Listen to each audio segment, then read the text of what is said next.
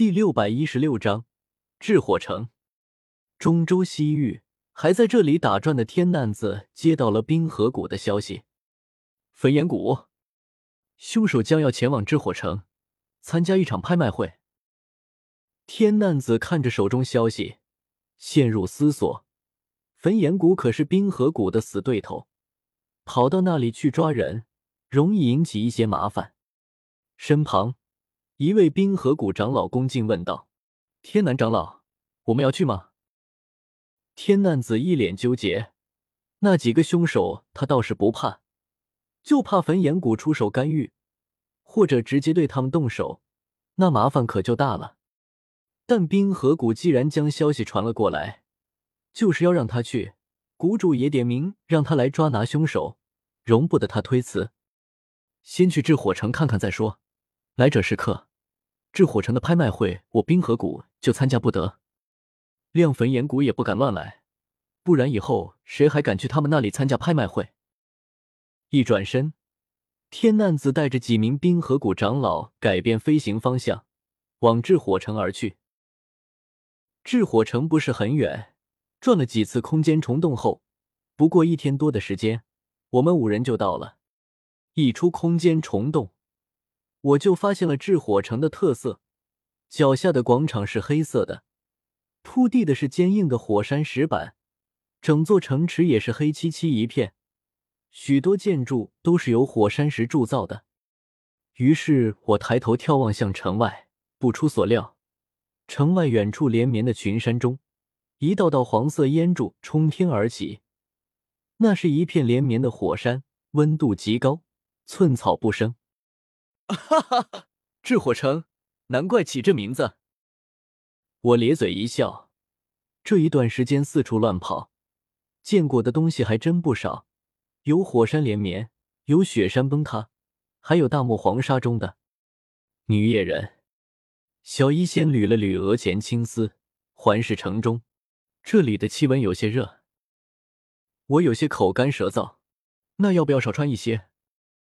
小医仙白了我一眼，斗王已经可以寒暑不侵，对你我来说，即便泡在岩浆里，都伤不了我们一根头发，何况这等温度？我顿时一阵失望，修为高了也不是什么好事，夏天的白大腿、白胳膊是没法看到了。一行五人出了广场，随便拉了个路人问了下，炽火城最好的客栈在哪里？得到答案后，五人赶了过去。看着客栈前的鎏金匾额，我一阵失神。天火客栈，睹物思人，有些想念天火尊者了。他和幽铎的大战早已经结束，也不知道如今身处何方，有没有也在想念我这个有趣的后辈呢？掌柜的，来三间上房。走入天火客栈，大堂内宽敞明亮的很，装修奢华，富丽堂皇。柜台后面站着一位中年男人，一身普通灰色长袍，看着不起眼，然而略易感受他的气息。嚯嚯，这掌柜的竟然是一位斗皇强者！云云也是斗皇，他在纳兰帝国是一宗之主。然而歌中州一个客栈掌柜就是斗皇强者，有些吓人了。登记过后。掌柜的让伙计拿了三块房牌，就是价钱有些贵的离谱，一间房一天要十枚金币。拿了房牌，我们五人便要走，那掌柜的忽然开口，眯着眼睛说道：“几位是来参加拍卖会的吧？”我微微一愣，脸色有些不好看。阁下何出此言？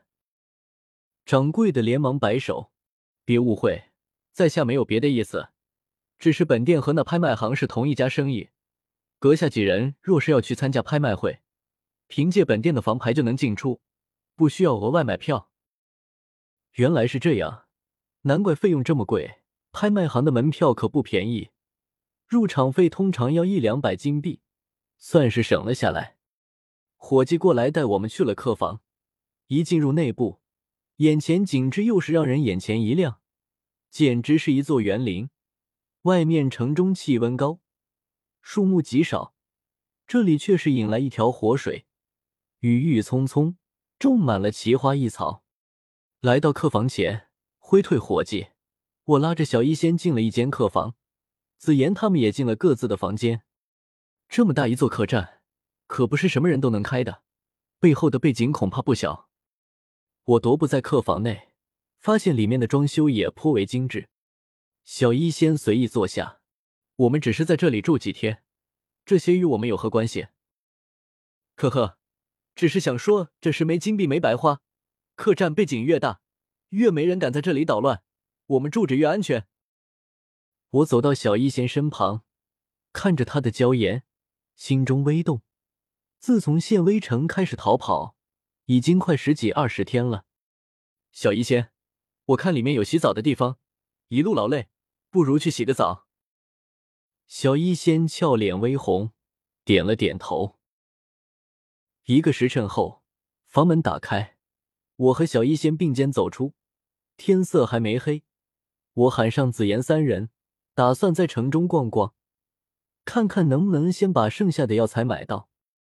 走到客栈大堂，我来到柜台前，顺口问道：“掌柜的，城中有什么大的卖药材的店铺吗？”药材？掌柜的愕然，看向我的眼神有些奇怪。示意我没有说错，不是丹药，而是药材。我点头肯定。呵呵，看来几位当中有炼药师。掌柜的有些惊讶，炼药师相对斗者来说，数量还是有些稀少的，身份地位也相对较高。没想到我们一行四个年轻人，再加一个小女孩中，竟然有炼药师存在。城中有两家大的药铺，一名回春堂。一名草木阁，大部分药材两家都有的卖。若是这两家都没有让阁下满意，阁下也可以去拍卖会看看。据说拍卖会上会出现一些珍贵的药材。这不是废话吗？那次拍卖会没有药材拍卖。